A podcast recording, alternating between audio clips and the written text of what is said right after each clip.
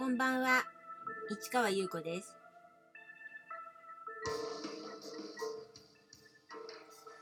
6月14日、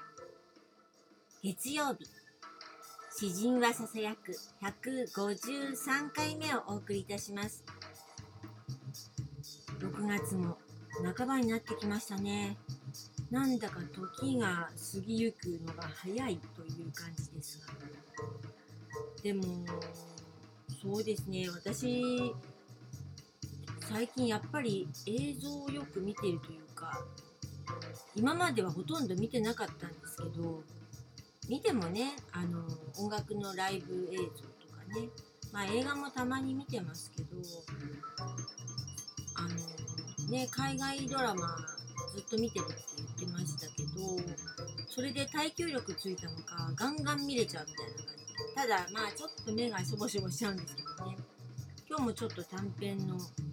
映像を見たら面白くて。うん。まあ私も最初は童話を書いたりして、演劇やって、それから映画ですか、の方に行ったりしてたので、まあその頃のことちょっと思い出しながらね、映像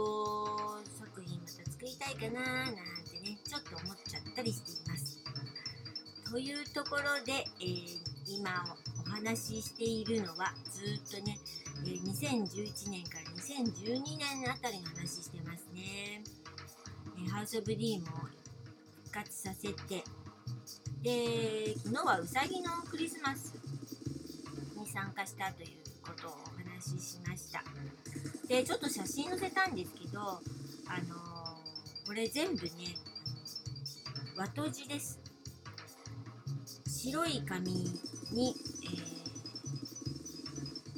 印刷して、で、表紙は絵を描いたものを、まあ、印刷したのを和とじにして本にしました。で、リボンがかかってるの見えますかねそれ、あの、ちょっと可愛いでしょ。うん、クリスマスのイメージもあったので、リボンかけたというのもあるんですけれども、このシリーズを、和とじのシリーズを、あの作るときに、ポンと思い浮かんだのが、海賊リボン社という名前だったんです。海賊本にリボンをかけたらどうなるっていうイメージね。でもまあ、あのいつものボルトで留め閉じてあるボロボロのクラフト紙とか新聞みたいな紙コピー紙みたいなものではなくて和とじ本にリボンをかけるという。それでがいいんだみたいな。だから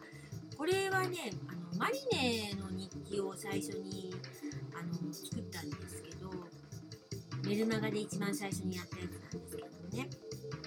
それがなんかマリネはやっぱり海賊本海賊ドラゴンと対になっているものなので、えーハウス・オブ・ディ・ボル10の時にねあのちょっとお話ししましたけど。なのでやはり海賊本ではあるけれどもマリネは女の子だからやっぱリボンかなみたいな感じがあって海賊リボン社っていう名前をつけてこのシリーズを作りました。だけどあのうさぎのクリスマスに合わせてうさぎの絵本が多いです。というかそれをだけを持ってきた感じですかね。なのでこの時にうさぎシリーズがずらりと並んだというわけです。でこの年2012年は秋口にあのうさぎのクリスマスのちょっと前にアートブックフェアっていうの出てるんですよね。東京アートブックフェアっていうのに初めて参加今日はその時の写真をちょっと見せようかなと思うんですけどもこの時に海賊本をずらりと並べました。もちろん海賊ドラゴンシリーズですね。で他にも手製本とかいろいろ並べました。そうですね。もちろんその海賊リボン社というあのものもねリボンはかけずにそれはあの並べました。バトズ本ね。あとちょっと古い作品も並べました。ちょっと変わったものとか。でこのイベントねちょっとねなんかどうなのかなっていうのもあったんですけどあの自分に合ってるかどうかってことね。だけどや参加してみないとわからないので確かこれ212023ですね。9月の、えー、212023 3日間やりました。テーブルを借りてあと壁も借りるとお金かかるんですけど壁も展示しようと思ってあの壁も借りました。だからね結構ねお高かったです。なんかイベントにしてはねちょっと高い値段だったんですけどでもまあちょっと頑張ってみようかなと思ってやりました。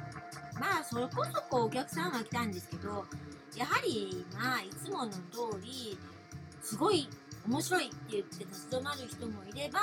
何なの？っていう人もいれば全く無視っていうのもあったんですけどもう結構あの見てくれた人は分かってくれたかな。うん、この中で一番新しいとかすごいとか言われて新しいって言ってもその当時もかなり古い作品も出してたんでそうか今頃新しいかなんてちょっと思ったりしましたけどあとマリネの